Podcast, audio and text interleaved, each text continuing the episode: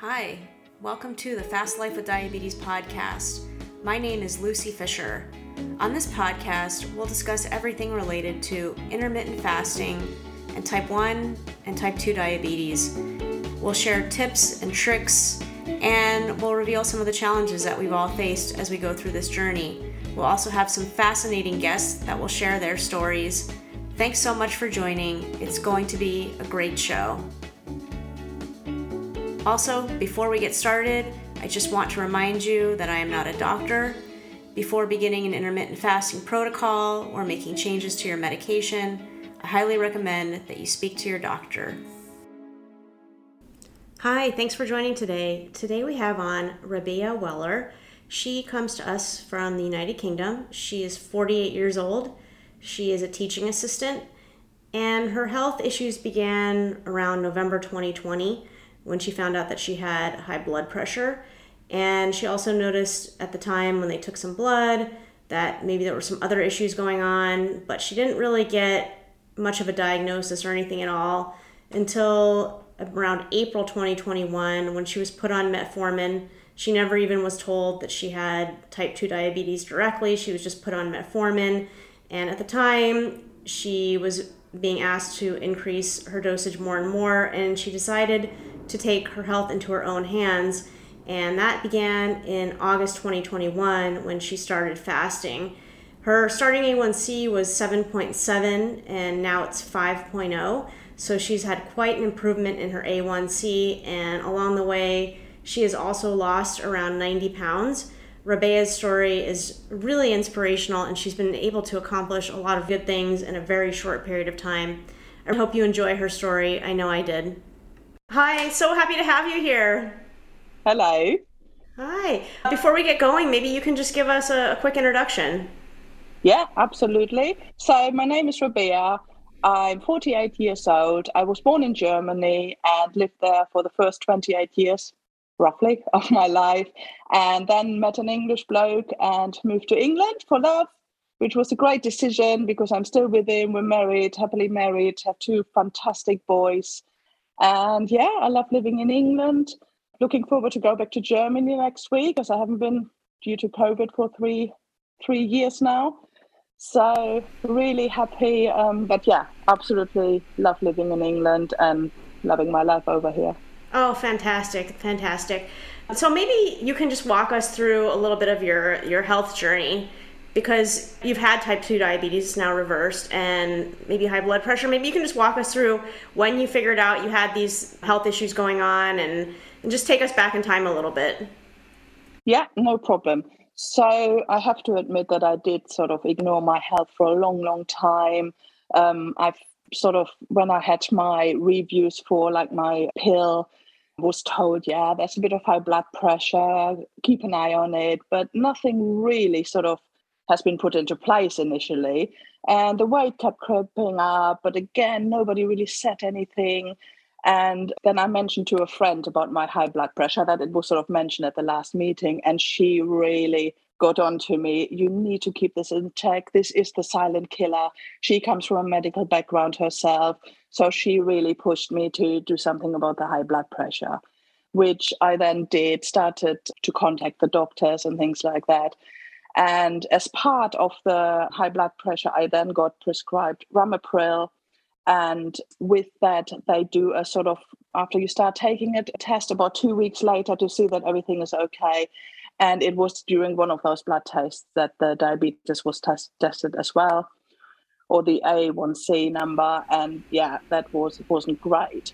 But again, and this is completely my own ignorance, I I didn't do anything about it straight away. And the doctors didn't really chase it up. So this is all going back to November 2020, really. Okay. Is it? Yes. And the so. This was during COVID. This was during yes, so yes, and the UK was really locked down. So yes, yes, and it didn't help that you couldn't see doctors. I think I would have been better if they would have just sent me an appointment saying go and see somebody. But they tried to phone me, and I was naughty. I was meeting a friend who I hadn't seen due to COVID for a long time. The phone call from the doctor came through, and I thought, oh, I'll just deal with that later because I wanted to spend time with her. And I'm not blaming anybody, but they never rang back. okay. So I then was like, oh, okay, it can't be that bad then, you know. But yeah, then got the high blood pressure thing and started the ramipril and then got another phone call, another blood test, blood test, another phone call. And it was pretty much like, yeah, you need to start on metformin. And I'm like, okay. Nobody really said, you have got diabetes. They just said, you need to start on metformin. And I did. And then got to, that was April 2021. Did they run an A1C at that time or did they um, tell you, or yes, do you know what your blood sugar yes. was? Not uh, the A1C. Let me find it. In May 2021 was 61, which is the British number, which is equivalent to 7.7 over there in okay. the US, I think. So not dramatically high, but high enough, obviously, to to be classified as a diabetic and not just pre-diabetes or anything like that. So I then finally got an appointment with a diabetes nurse and that was in May. And that's when I was actually told, you have got diabetes. And that was after already taking the metformin for a month. It, it was very, I think COVID had a lot to answer for, for not seeing people earlier and things like that. So, yeah, I was at my appointment with the diabetes nurse, who was a lovely, lovely woman, absolutely fantastic, really gentle and explained it all to me. But she used those words this is a lifelong condition. This is what you've got now. And I have to admit that initially I was just like, okay, if that's what it is, give me the medication and, you know, I'll do that. So got the metformin. About two months later, they did another A1C test, which then was 7.6, so came out around tiny, tiny bit. So they upped the metformin to two tablets a day did another two months later, which then was 7.4, still not coming down enough, obviously. And they wanted to up it to three tablets a day. And that's when I said, hang on, there is something else I can do. By which time I had found fasting and educate started to educate myself about what I should be eating. How did you find fasting? Was it just through your own research or did somebody tell you about it? So it was really weird. A friend of mine, sort of, we were out one day um, at a camper van show, I think, and we were having breakfast, and she just said, "Oh, I don't do breakfast anymore." And I'm like, "Oh, why is that?" "Oh, I do 16 8 fasting." So it was just sort of in a conversation, but a little seed was sown in my mind. And I then happened to mention it to, to another friend, and she said, Oh, yeah, yeah, no, I've heard, and I know people have actually managed to reverse their diabetes through that. She then gave me the link to the Fasting for Survival video on YouTube by Dr. Jim. Oh, I always get his wrong, name wrong.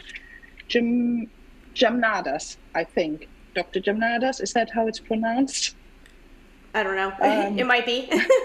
yeah. Anyway, it's called Fasting for Survival. It's a it's a great video. It's an hour and a half long, so you need you know you need time you need to time, sit and yeah. watch it. But I then very, very quickly found Dr. Fung, who does a lot of sort of 10, 12, 15 minute videos, a lot more sort of snappy and um, more targeted. The fasting for survival is a good one to get your head into gear and say, why do I want to do fasting? And the, the Dr. Fung videos are great when you actually want to see, all right, reversing diabetes through fasting and what are the benefits of longer fast and things like that. So I found those incredibly helpful. And I then ordered all his books Diabetes Code, um, Obesity Code, and the cookbooks that are linked to those books as well. Um, and I really started to change my diet then. So um, and that's what I said to the lady on the phone. Then when they wanted to up the metformin, they were very much like, um, "Yeah, you have to go up to three tablets a day. It's still not, you know, your A1C is still not low enough." And I said, "Well, give me three months. I want to try this." I did not tell them about the fasting because it's not really, um, yeah, it's not advocated here. While I said, "Oh, I'm, I'm, I've started to cut out sugars and carbohydrates. I want to see how that goes." And her first words were, "Do you think that's a sustainable way to do it?" Oh. and I'm like, "I think so. Uh, I would like to give it a try." Yeah. So um, I did that. So I started fasting. I haven't really got an official start date, but I sort of, I'm going to say at the beginning of August. August 2021. That's it. Okay. And then it took me a bit longer to get my head around the diet bit, the carbohydrates or the um, uh, processed carbohydrates, I should say, and the refined sugars. So from October 2021, I was getting quite strict with my diet. With my diet.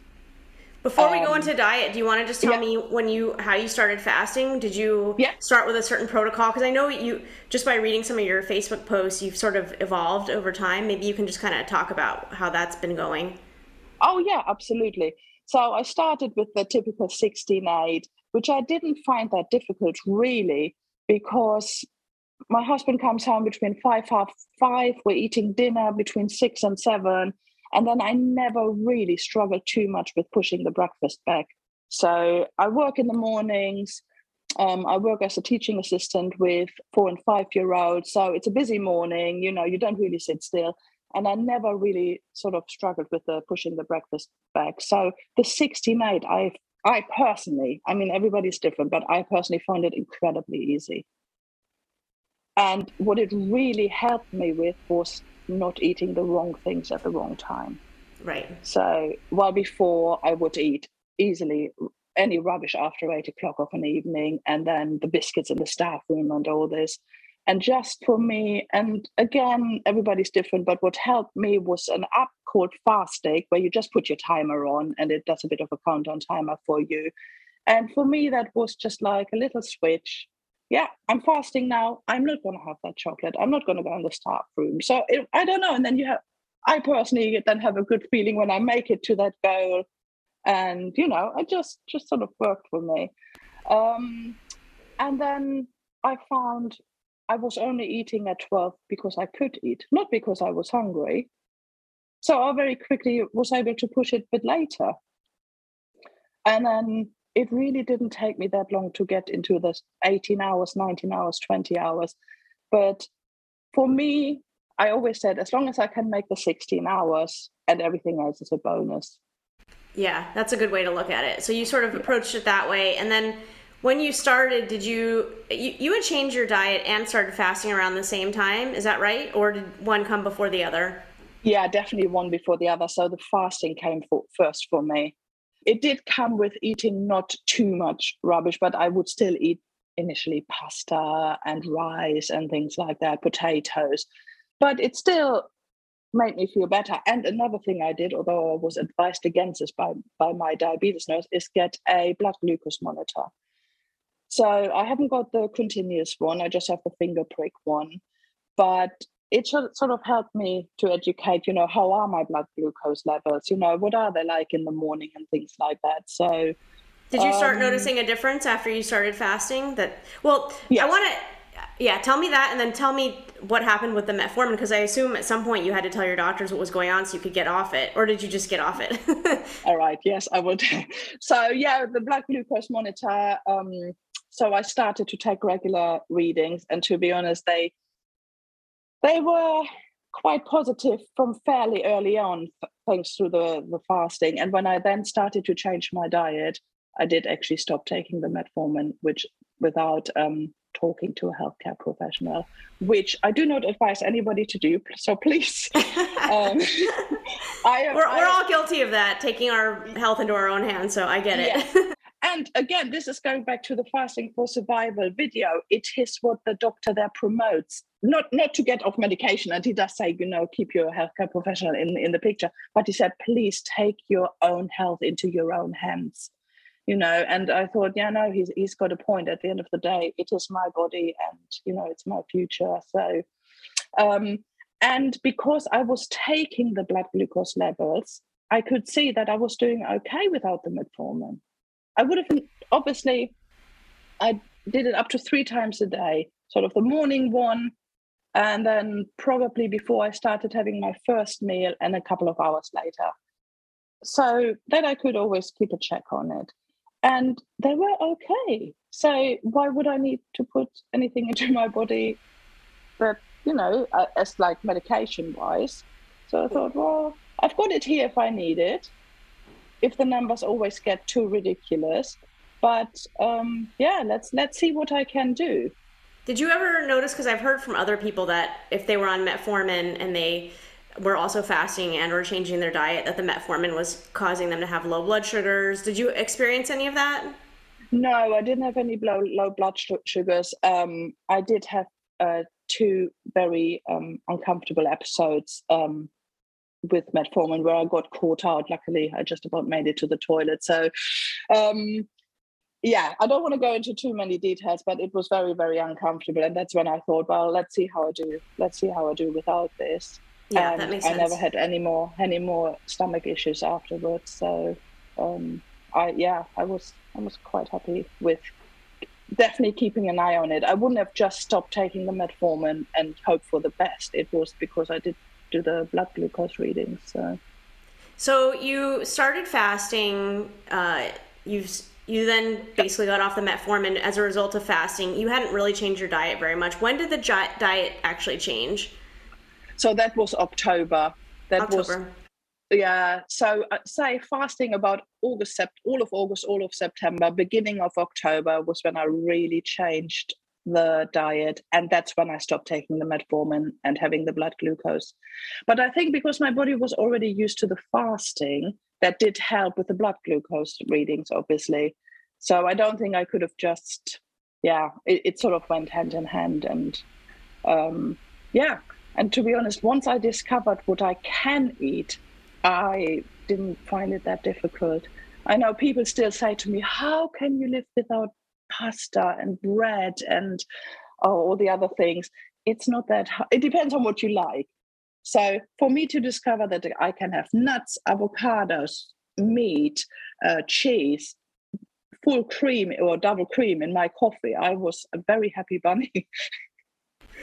so yeah, so you found you didn't really miss food as much as you thought you might. No. Yeah, that's and you probably well. Let's talk about too. Your you had like amazing weight loss, so you were probably getting positive reinforcement from the weight loss yeah. and the health changes and yes. What was your weight loss journey like?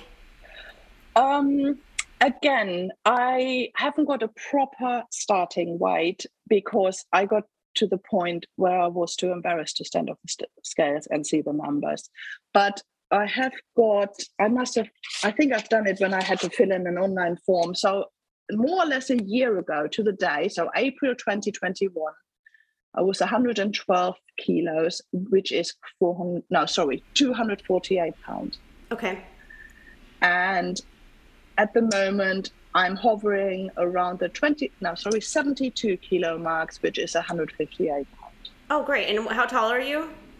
I'm five foot six. Five foot six. Okay, wow. So yeah. that's that's very significant. Yeah. So I lost about ninety pound, give or take, and um, I am technically still overweight, which is ridiculous because everybody who sees me says you look great. I feel great. I feel healthy. I have tons of energy. I fit into a UK size 12, which, if I get that right, is a US size 10. So that doesn't scream overweight at me. But just going by this BMI, which doctors are still using, I'm still about, I don't know, five, six pound overweight. That's nothing. I'm sure over time you'll, if you want to, you can lose it. Are you yes. still trying to lose weight or are you pretty happy where you are? I'm fairly happy. It's it's a little bit of a silly thing, but I would quite like to get to a hundred pound weight loss because it sounds great, isn't it? If you can say to somebody, "I lost a hundred pound," which sort of ties it with the English measurements of about seven stone, or for my European friends, sort of forty-five kilos. So.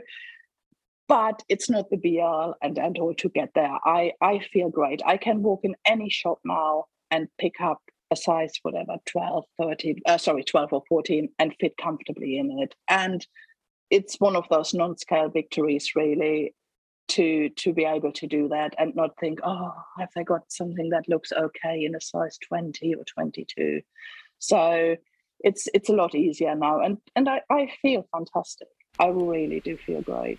Yeah i've seen your before and after pictures and they're pretty stunning. You're, the transformation that you've had. Yeah. You look like a totally different person. Yeah, So, I do. I do feel like a different person. I was never unhappy as such. I'm quite a pretty happy-go-lucky person, and you know, I've always had my husband backing me, no matter what weight I was. You know, he's he's always there for me. He's been a rock through, well, ever since I met him. But I mean, obviously, he is over the moon. Probably more the fact that I'm probably going to be around a lot longer. um, but yeah, now just um, he loves what I'm cooking these days. That's another non-scale victory. I re uh, uh, rediscovered my love for cooking, cooking from scratch. And I'm married to a greengrocer. He can bring me home all fresh ingredients all day, every day. It's it's yeah, I love it. And I think I said before those cookbooks um, that tie in with the obesity code and the diabetes code. So there's two cookbooks that go with those books. Um, stunning recipes in there, and yeah, my husband loves it. has has your husband started fasting at all, or is he? Is that is that your thing? It's a it, it's my thing. It's a work in progress. I would like him to give it a go when he's ready, but it's it's my thing. I wouldn't push it on anybody. If somebody wants advice and wants to talk about it, I'm absolutely give them any help that I can.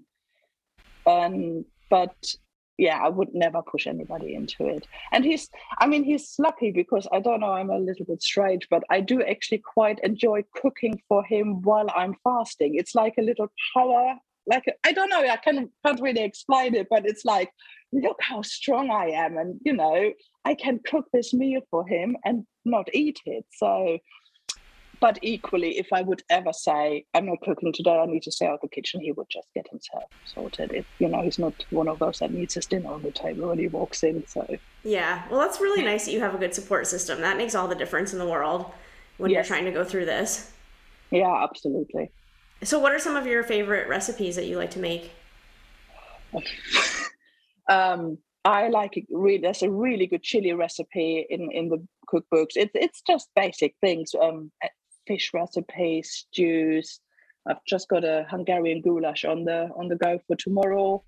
Um, it's just finding alternatives for those sort of. I used to love pasta. I'm not going to lie to you. Pasta dishes are, you know, but I find actually what I really liked about it was the bolognese sauce, but you know, the, the meat sauce. So it's actually okay not to have the pasta, just to have the sauce, you know, have something with it. Um, Do you ever like a use um, spaghetti squash or anything like that? Because I'm a big pasta fan too, and, and I use spaghetti squash now a lot of the time. I haven't yet tried to, uh, I haven't yet managed to source that over here, but I have just bought a spiralizer, so I'll probably try um, like perhaps um, carrots or yeah, or um, butternut squash, spiralize that or something like that. I haven't yet found spaghetti squash over here, but I have seen it in recipes. Yeah, okay, I didn't think about that, but yeah, that's um that's a good replacement for Yeah, I mean, it, it's shocking like, you know, you eat spaghetti squash and that totally kills your your desire for for regular pasta. Yeah. And then I don't know if you've tried those um those fathead doughs or and I know you mentioned that you like cauliflower pizza crust. Oh yes, yeah, yeah, yeah. That that was surprisingly good. You know, sometimes you read a recipe and think this is not going to work. And honestly, the cauliflower pizza crust, I think people should at least give it a try. I was so surprised how nice it is. I don't think you would necessarily know if you put that in front of somebody. Put the toppings on. You know, it looks like a pizza, and well, it's all we do now. So my husband will eat that as well. You know, and yeah i try i try all sorts of uh, recipe. I do still use uh, coconut flour and almond flour and things like that if i really want like um, something that's a bit like a bread. So i've got a recipe for like a 90 second um, microwave bread. It's just coconut flour egg and butter i think. And yeah it, it it works. It's fine but i do find while i would before easily eat two three sandwiches wouldn't even you know be a problem i don't miss it anymore i don't i don't miss bread which Yeah. i thought i would Yeah, it's like one of those things once you retrain your body, it just sort of gets with the program and then once you put it out of your mind, you can you can pretty much do anything. So you're not in your mind you're never going back to the old way. You're totally happy and set in this lifestyle. yes yeah And just to know that, um, I don't think I've said it, but the longest fast I have done was a seven day fast. And that wasn't so much for weight loss, that was really um, for, for health benefits because there's, you know, obviously several studies that longer fasts do come with different health benefits like the autophagy and uh, things like that. So um, it's just good to know that I can do it. So, you know, if anything ever sort of creeps up, either the, the blood um, sugars or or the weight, I can just throw in a couple of longer fasts. Not, I don't know if I'm ever going to do seven days again. Yeah, how did that go? But, Maybe you can walk us through that. How what was that like? Oh, it was. Um, it's really tricky to say. I don't want to say it was easy because it wasn't. Because I do like food and i don't think that will ever change. I am a real foodie and um, i'm on loads of facebook groups um, some of them which do promote the longer fast and people are like oh after day three you're not even thinking of food anymore. That did not happen to me. I literally thought about food a lot. I wasn't hungry. You do get over the hunger. You do or when it, you know the hunger comes and goes and that goes gets easier. But I know that a lot of people say, "Oh, you don't even think about food anymore." So that never happened for me. I could not wait to break my fast and do it carefully and all, you know. But yeah, um, I'm. I was very proud that I managed to do it, and I think from a health point of view, it certainly has uh, helped to push that A1C level into the health range where I am now. What is your A1C but, right now? It you know? is. Uh, hang on. Five. Five. Five. Oh, perfect. That's yeah. perfect. Yeah. Wow. So you went so, from 7.7 um, to 5. That's great. Yes. Yes. Pretty much. And that's in less than a year, really.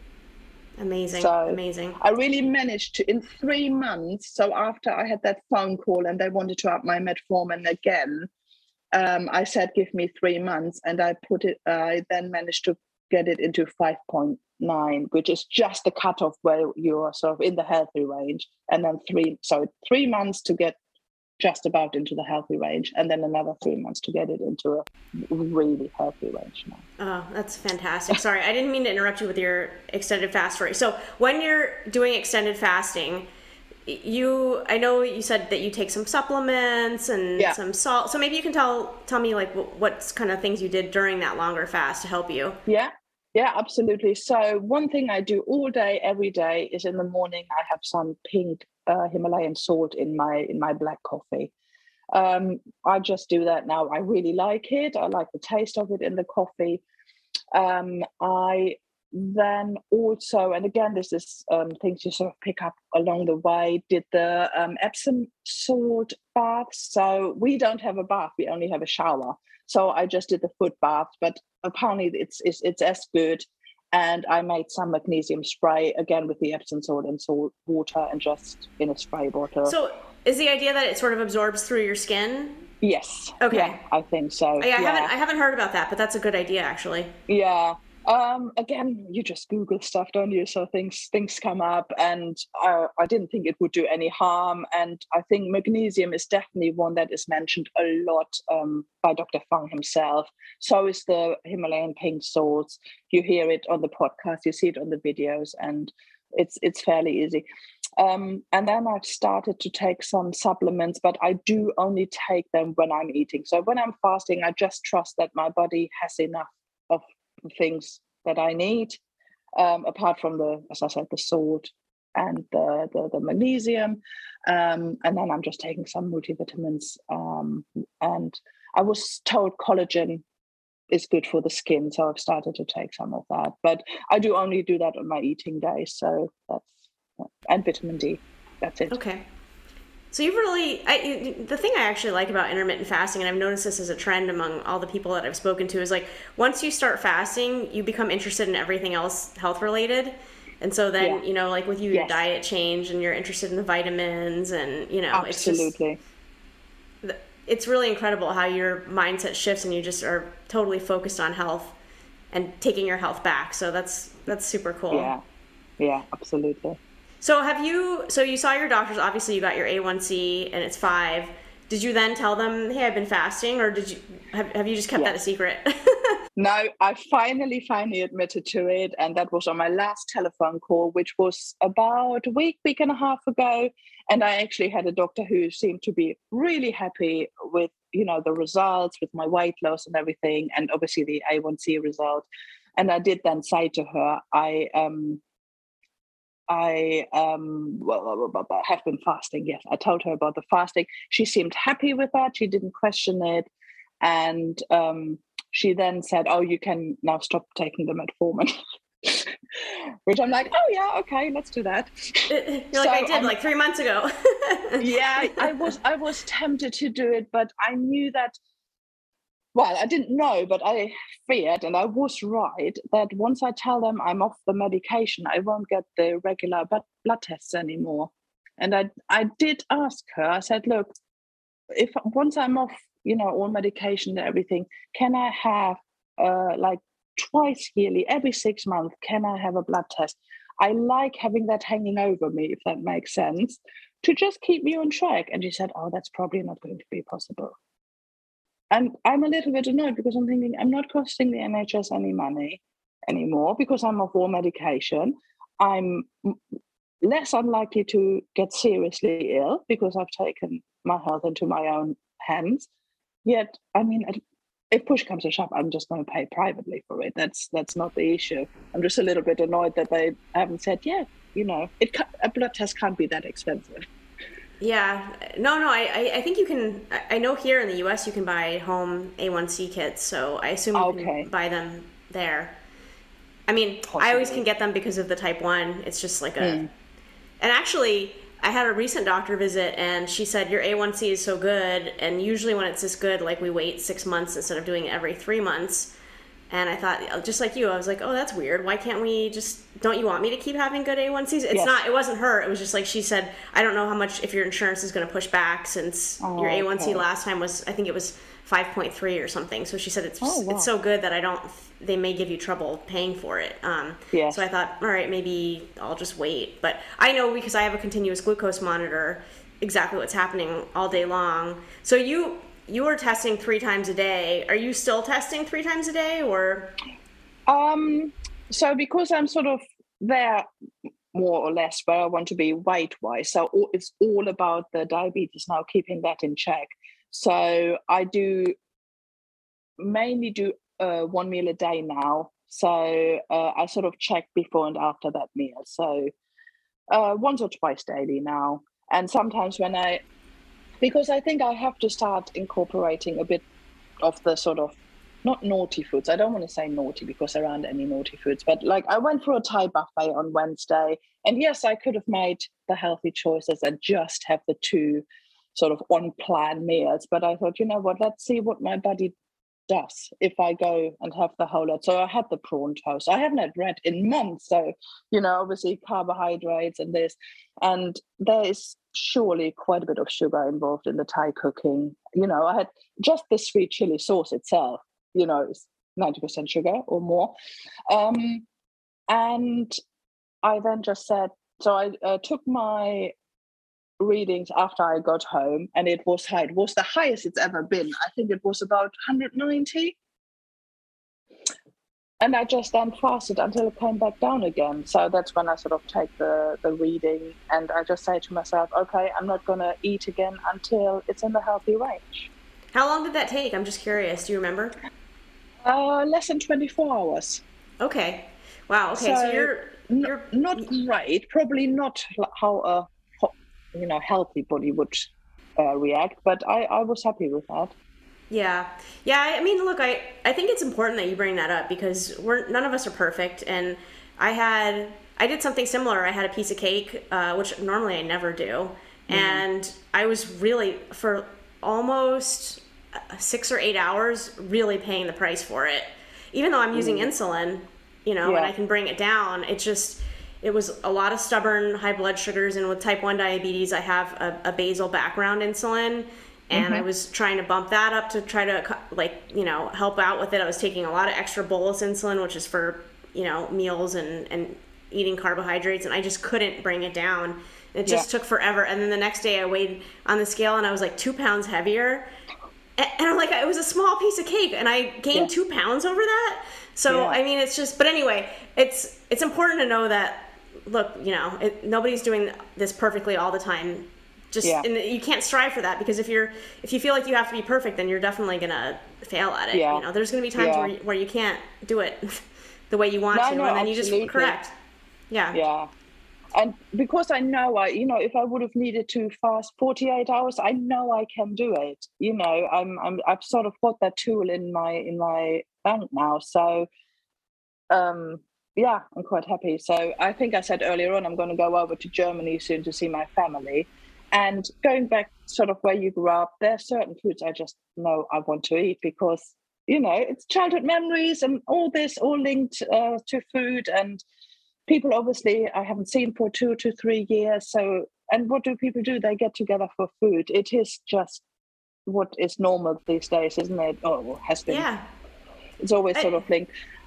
And um, I'm not going to go crazy, but I will. I will eat what I want, but I will still do the 16 hours fasting every day because that is so easily incorporated in in everything. So Yeah. um, when I have a meal of, if of an evening, I just won't meet anybody until lunchtime the next day. So it's it's it's all in my head. I have got it all planned.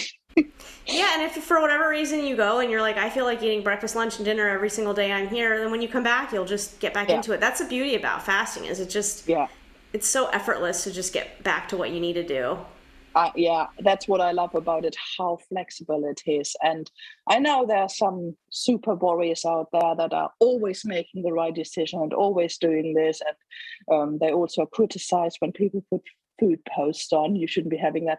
I think let people be let people do what they want to do. If somebody asks for advice yes give advice but not um, you know if somebody's enjoying a pizza let them have a pizza you know you don't need to eat the pizza.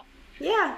Well, and plus sometimes I find that, you know, like eating this piece of cake, it just reminds me like, wow, this is really not good for you. It's sometimes it's good to just kind of reinforce like what you're doing, the diet you have now, the way you're managing your blood sugars is the right way to do it. And sometimes, Yeah.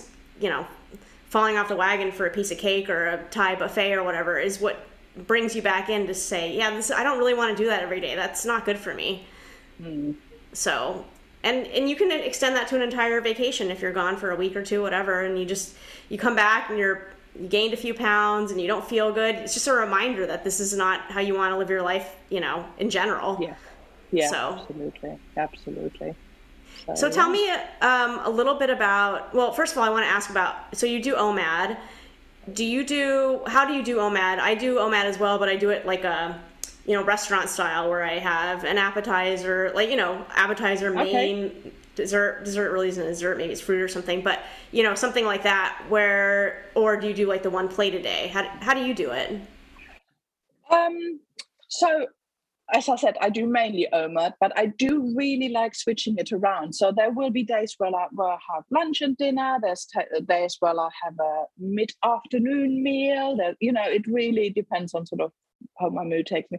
And um, if I do the dinner of an evening, it's going to be whatever I cook for me and my husband, and we'll we'll have that. And it is out of the cookbooks or I know now what ingredients I can use or can't use.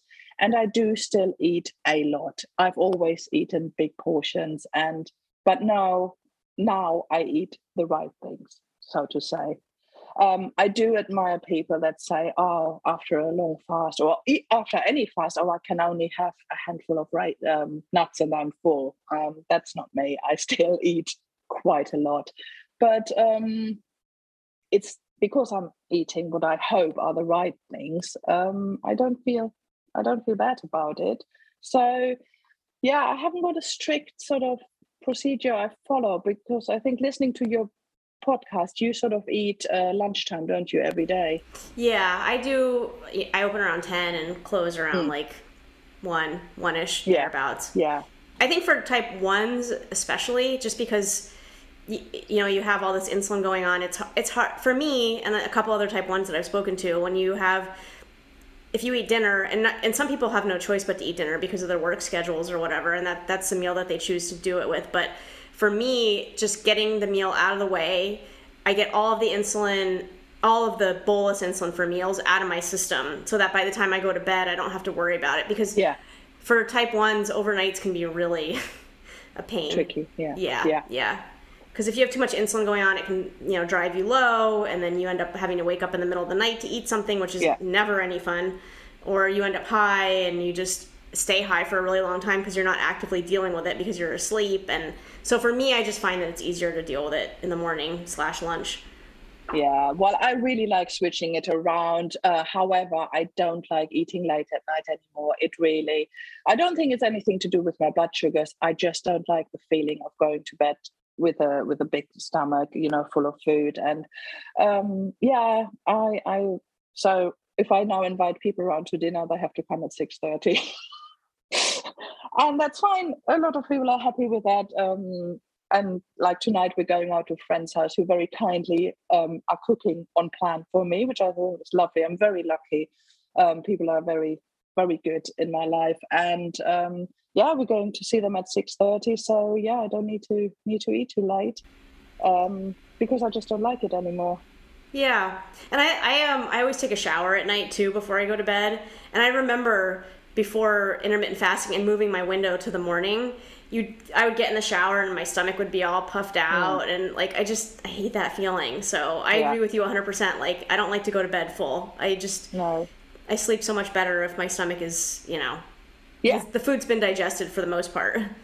Yeah, I think there's a lot of evidence that that is better for you, no matter what diet you follow. I think a lot of people say sort of make sure you eat sort of two, three, four hours before you, before you actually go to bed. So Yeah.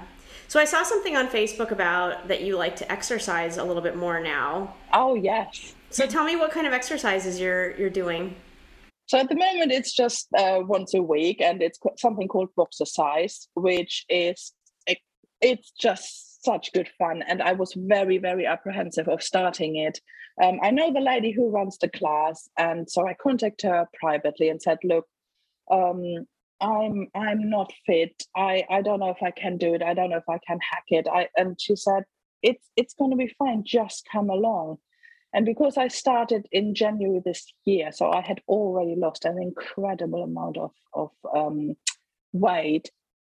I was fitter than I thought I would be. I mean, and actually, I started on day five of my seven day fast. I did that first boxercise class, and I was on a high. I was, I wasn't, yeah, I had so much energy, which if you sort of think back to what you learn all your life, it's like, yeah, make sure you eat this before and then you can't exercise on, on an empty stomach.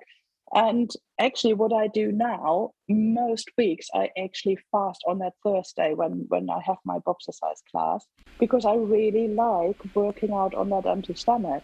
Interesting. Yeah. And um, yeah, I feel it's it's. I think it's where the ketones kick in, and you just feed off those, and you are just yeah. I, well, it certainly works for me. Um, one Thursday, I did have a lunch, and as I said, I normally go a little bit over the top with how much I eat, and it was the so I started in January doing this. I've done it every Thursday since January, and that was the only evening where I felt sick while I was um, exercising. Was when I when I had that sort of too big a meal at a sort of uh, early afternoon. So I thought, okay, lesson learned. Let's Yeah. just stick with the, you know, again, you have to find what works for you. But um, it certainly helps with the weight loss. The only thing, and I think I remember one of your guests had a very similar experience. So as I said, I did it on the first exercise class on day five of my seven day fast. So my blood sugars were obviously very, very low. So I thought, oh, I wonder what there will be now after the exercise class. And they were like higher than they had been for four or five days. And I couldn't believe it. And it was not, and it was Lee Harrington, I think, who, who you spoke to, who, who had a very similar experience. And I thought, oh, well, must be, must be okay then, because obviously overall, exercising is obviously good and will help in the long run to, to keep the blood sugar low. But it did it did um, knock me sideways first because I was like, how can how can my blood sugars be high? I've haven't it- eaten for five days. It's it is surprising. It happens. Type ones know this for sure. There's different different exercises will do different things to you. So if you walk, then your blood sugar will go down pretty much immediately once you start walking. Um, and that's like a low impact exercise, obviously. But if you run or you do like a spin bike or something like that, something that's really high intensity, then your blood mm. sugar will go up. And in yeah. fact, most times if I'm going to do something that's more high intensity, uh, pretty soon after I start, I'll take insulin, which is totally counterintuitive. You know, because for, for, the longest time I thought, oh, I have to, just like you, I was like, oh, I have to carbo load or do something before I work out because mm. I'm definitely going to go low. But I finally realized after all this time that different exercises have different impacts on your body. And actually, you may find too that not every single time you do it, even if the circumstances are almost exactly the same, it may have a different impact on your blood sugar. Yeah. Because sometimes I do a high intensity workout and it drives me low. It just oh. blood sugars are very strange, very strange. Let's just yes. put it that way. But Absolutely. I am not surprised that you went high from a high intensity workout. Mm, yeah. Let's just put it that but way. But yeah, so I absolutely love it. And what else I uh, would something else I do every day is uh, walking. Uh, we've rescued a little dog a year ago, so I'll, I'll take I'll take her out every day. So that's obviously good.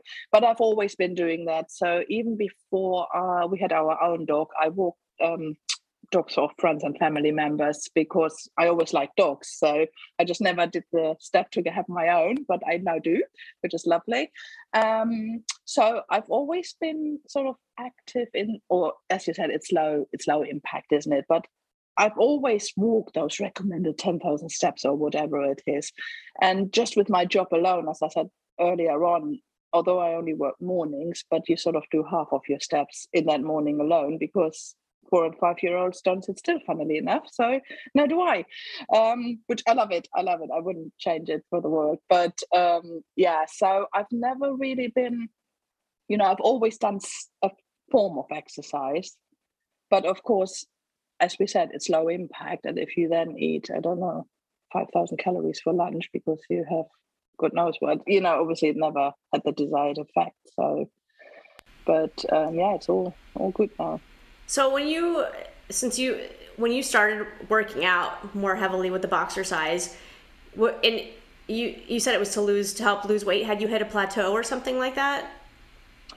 No, I just found so I've always when I was living in Germany, I was super sporty. I did um oh gosh, I played handball, which is not very well known over here, but it's a very active, very fast moving sport.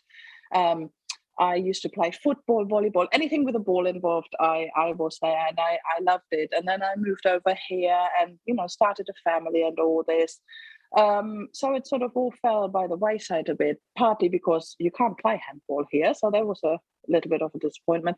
I did a bit of volleyball and all that. So I was always really into sports, mainly team sports. I like the social side of it and things like that. Um, then you start raising a family, and you know, which is lovely and but it's a bit trickier to to find the time to to find a team and join a team and all this.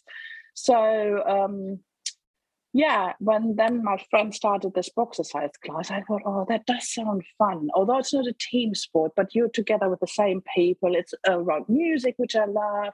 So I thought, oh, I'll, I'll give it a go. So it wasn't so much for any other reason than just try to my children are now 17 and 19 so that's a lot easier as well you know they live their own life so it's all a lot easier to fit these things in now and um, yeah it wasn't really to help me um, go past a plateau or anything like that I've, I've yeah it's just to have some fun and obviously stay fit nice nice have you had any plateaus along the way because anybody i feel like you know when you're losing weight, especially in the beginning, it comes off very easily, and then as you start getting closer and closer to what your natural body weight should be, you kind of plateau somewhere. Yeah. Have you had any of that? Um, so to start with, the weight didn't come off as quickly as I thought it would. If I go back to because I've always sort of struggled with my weight, so I've done Weight Watchers, I've done Slimming World, and I was successful with both while I was following their program, obviously. Um, but the weight, and I was a lot younger. I think age has got something to do with it as well. The weight would come off really, really easily. So then I started fasting, and I thought, oh, this is just going to drop off me. And it took, yeah, let's just say it didn't go as quickly as I wanted. So what I did is put the scales away because I was getting too frustrated by it. And um, I'm still, I wish they have come back out and I'm keeping an eye on it. But I think once I get to my goal weight, which is very, very close now, I will, I will put them away and then perhaps just do once a month to make sure, you know, because you can tell by your clothes, can't you, and how you feel, and which is more, that is more important anyway. So um, I then went to weighing myself once a month, which and that that really helped. So there might have been little plateaus along the way, but because I put the scales away, I I didn't notice them. Um, and yeah, at the moment, so when I I had a bit of an experiment about alternate day fasting. Mm-hmm. So the weight came weight came off quite nicely then, but then creeping back on. But we, I'm talking sort of four or five pounds, you know, sort of as I, as I said, at the moment I'm rather, what did I say, 158 pound mark, and yeah, I, I'll push it a bit further at some point. But yeah, so I was quite lucky that I, if there were plateaus, I haven't really noticed them too much.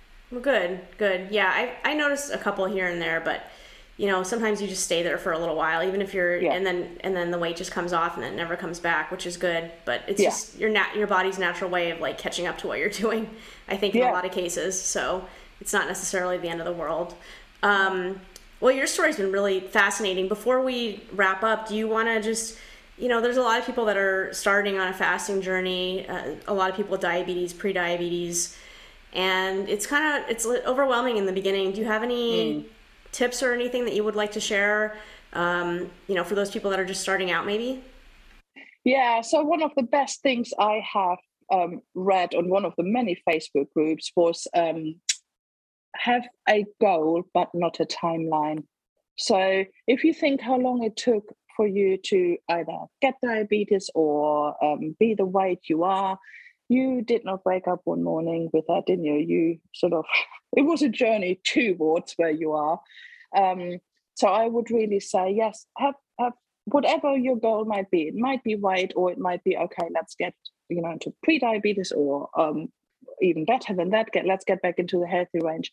But don't put yourself under pressure to do it by September or, you know, just just sort of have the long-term goal, but don't I, I think putting yourself under pressure is sort of you, you're probably bound to fail more than.